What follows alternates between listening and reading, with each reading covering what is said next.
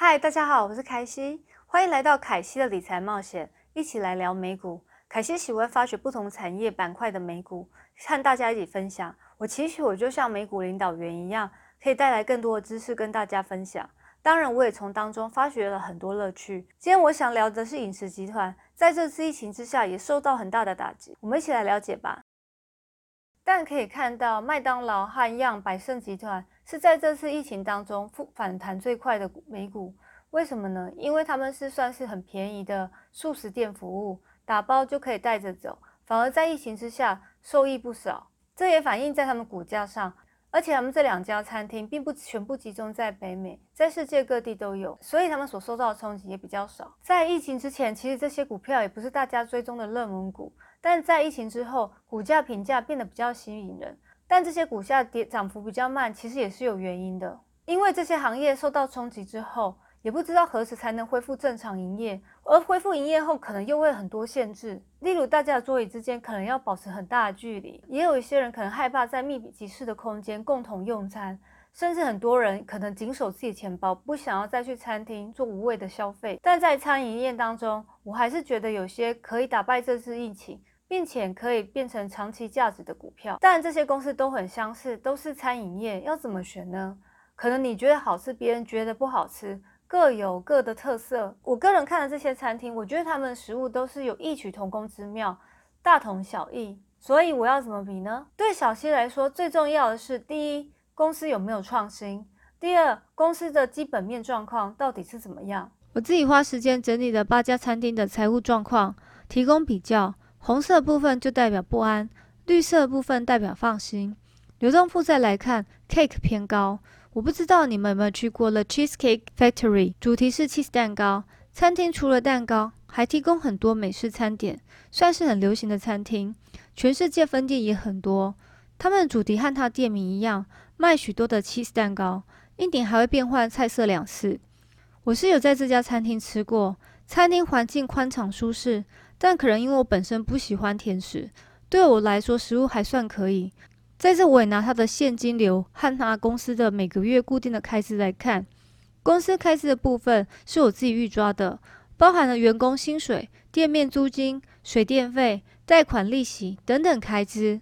这些开支上，我也稍微做了微调，例如店面没有开，水电费减少，员工薪水和店面租金可能都有减少。以这个计算来看，再加上公司最近有拿到最新的两亿投资现金。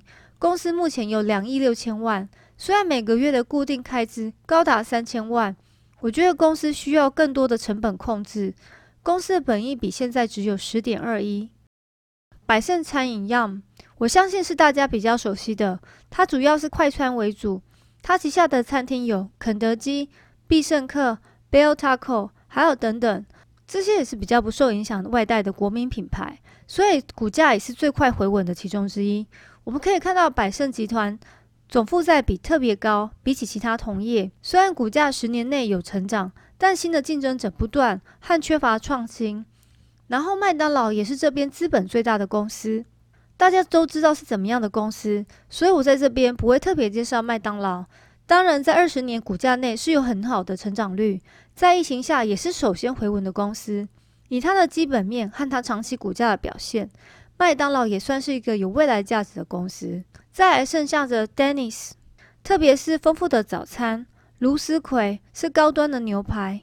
Blooming 旗下有几家西餐厅，比较著名的是 Outback Steakhouse，还有美味汉堡，以汉堡为主。对我而言，各方面都很雷同，不管餐点还是卖的，大多都是美式烤牛排和汉堡三明治。除了价格上，卢斯葵比较贵，虽然也曾经喜欢它的牛排过。奥贝，我是喜欢它的 BBQ 牛肋排。我要说明的，这不是美食推荐。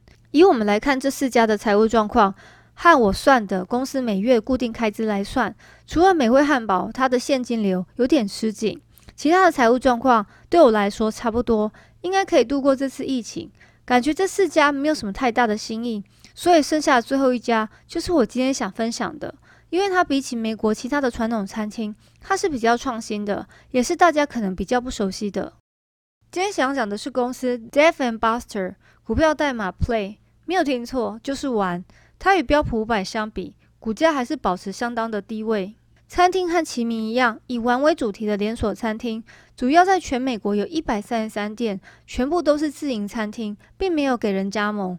公司传统的西餐厅不同的地方是有吃有玩的复合式餐厅，核心价值围绕在吃喝玩乐上，希望能够提供给年轻人一条龙的餐饮服务和享受。主要客群以二十一岁到三十九岁的年轻人为主，他的餐厅都着重于在东区。接下来公司可能会持续扩张。这餐厅听起来是蛮创新的，很少餐厅这样。既然公司主题是以玩为主，到底有什么可以让你玩呢？主要有大型的电子游戏、赌博性电玩，也可以看到大荧幕的直播运动赛事。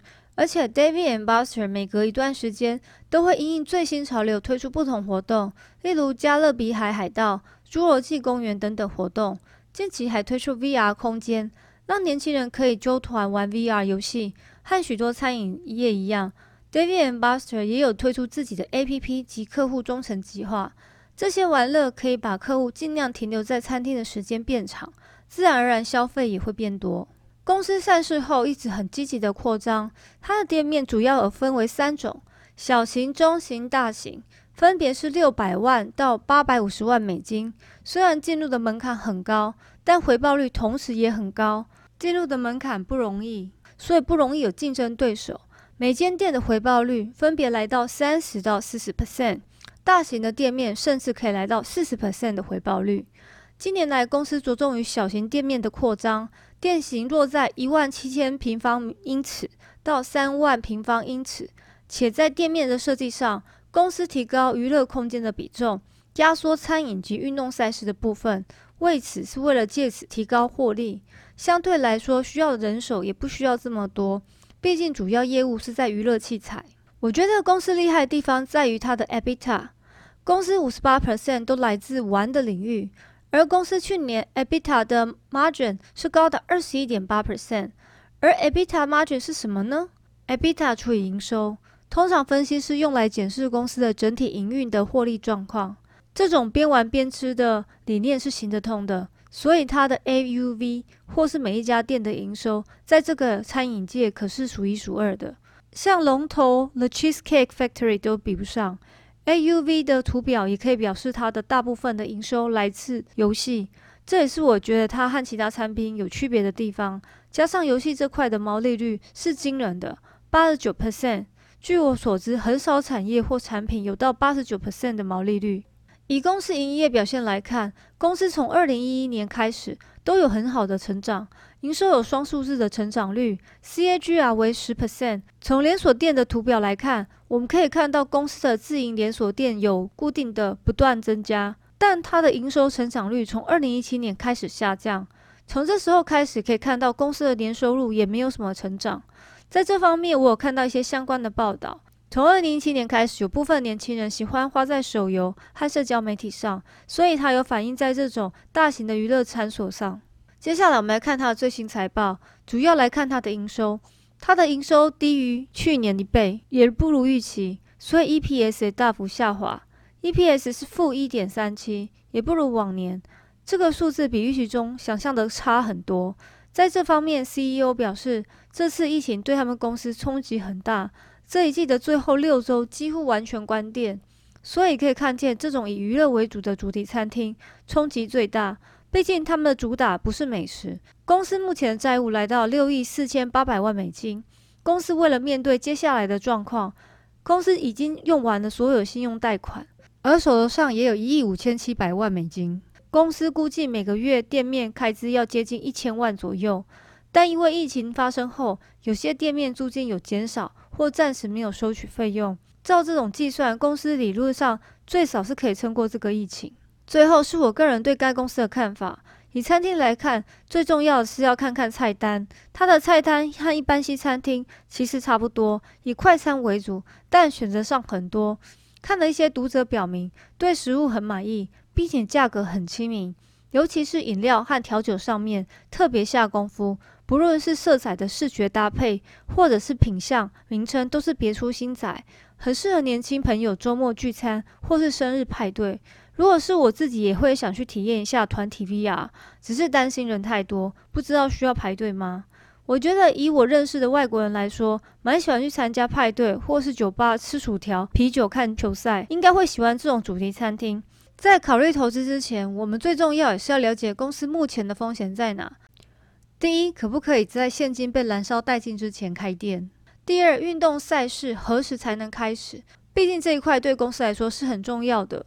但正面来看，如果公司能在最近开业，就能减轻负债，增加它的 EV value。